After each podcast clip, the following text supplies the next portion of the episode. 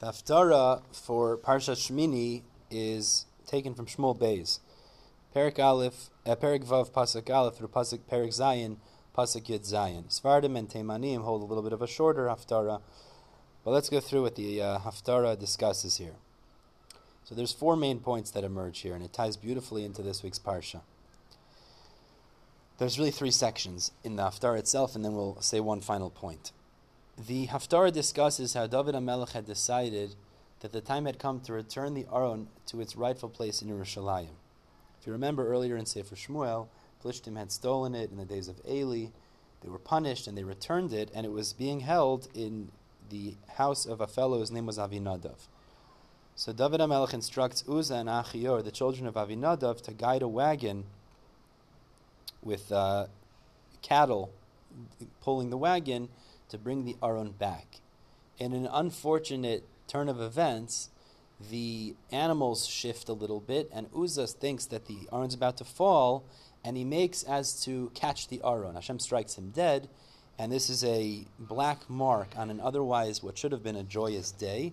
The Aron does not make it to Yerushalayim to its destination, and instead, temporarily, it is held in a place, called, a house of a fellow whose name is Oved at Oved, Oved, a fellow's name is Oved, Oved Agiti.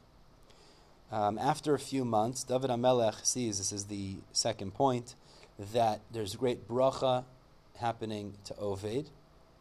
And um, he decides now is time to bring the Aron back. And this time he's actually successful in bringing the Aron back. And en route, he's dancing with all of his strength. And Michal Bas Shaul, who's his wife and the daughter of Shaul Amelech, the previous king, sees him dancing like this, she looks at it in a negative way, like he's disgracing himself. David Amelech dancing like like a the way she says it is like a foolish person. David Amelech hears her criticism and he says, "I would disgrace myself even more because I'm dancing in front of Hashem." When and he speaks strongly against her, and it's a klala. She no longer is able to bear children until the day she died. And the final point of the Haftarah, third point, is that at a certain point, David HaMelech decides that he should build the Beis HaMikdash. Why should the Aron, although it's in Yerushalayim, be in a little chamber? We should build the proper location for it and then restore it to its former glory. Put the Aron back in, in the Beis HaMikdash. Um, but HaKadosh Baruch Hu commands him through Nasan Navi that it's not the time, he's not the appropriate builder. His son Shlomo HaMelech will build it, and then the Aron will be placed into the Beis HaMikdash. Now, the, the common theme over here, which is beautiful and it ties into this week's Parsha, is that the Haftarah is telling us the same message of the Kriya of the day. Message of the Kriya of the day, a Parsha Shmini, is you have these two great tzaddikim. Rashi tells us they were even greater than Moshe and Nadav and Avihu. And on the day that they inaugurate the Mishkan, which is a very joyous day, they decide that there's a certain korban that they want to bring on their own in order to serve Hashem certainly they had only the purest of intent. They go and bring this korban, they're stricken dead because they didn't, they weren't instructed to do so, or other shittas explain differently. But the point is, they had great intention. They wanted to do sacrifice. This would be a high level of avodas Hashem. Only mistake was this was not instructed by Hashem. This was not the Ritzon Hashem. Made sense to them, but it was the wrong thing to do. Each part of this haftarah is the same theme. Right? David HaMelech instructs Uzzah and Achio to schlep the Aron back. It made sense to Uzzah, right, that the Aron's about to fall, but that's not the Ritzon Hashem ultimately. The Ritzon Hashem is to recognize, as the Gemara in Sotah explains to us, if it could carry itself, so certainly you don't need to support it. That's the Ritzon Hashem. So it looks like you're doing something virtuous in trying to support it, but that's not the Ritzon Hashem. Second point is, is that David HaMelech criticizes Michal Bas Shaul, his wife, because she criticized him.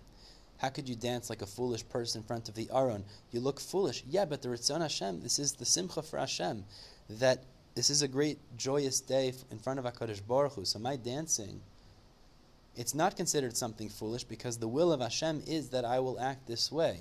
I'm celebrating the joy of Hashem. And the final point is, HaKadosh Baruch Hu says, yeah, you want to build the Beis HaMikdash, but that's not my will. My will ultimately is not that you build the Beis HaMikdash, your son Shlomo HaMelech, whatever the cheshbon was. The message that emerges from the Haftarah and from the Kriya is, even if something makes sense to us, that this looks like some sort of a virtuous, acceptable, and encouraged service of Hashem, that's not how we act. We act based on what is the Ritzon Hashem ultimately. Very often we can know that from looking into the halacha. There are certain situations maybe we want to go over the top. Well, is that the will of Hashem or not? If it's not, it's the worst thing. It's bal tosif. It's horrible. If it is the Ritzon Hashem, so then wonderful. David HaMelech says, I would dance with even more koyach, because not only is this not inappropriate, this is the greatest Ritzon Hashem. But ultimately, whatever is the Ritzon Hashem, the desire of Hashem, that is what we do. Regardless if it makes sense to us or it makes sense to do more, to do less, that's not how it works. And that's the Haftarah and the Kriya of the day. As Hashem, we should be Zaycha to understand this yesod and to internalize it and place it into our everyday lives as well. Everybody have a wonderful Shabbos. All the best.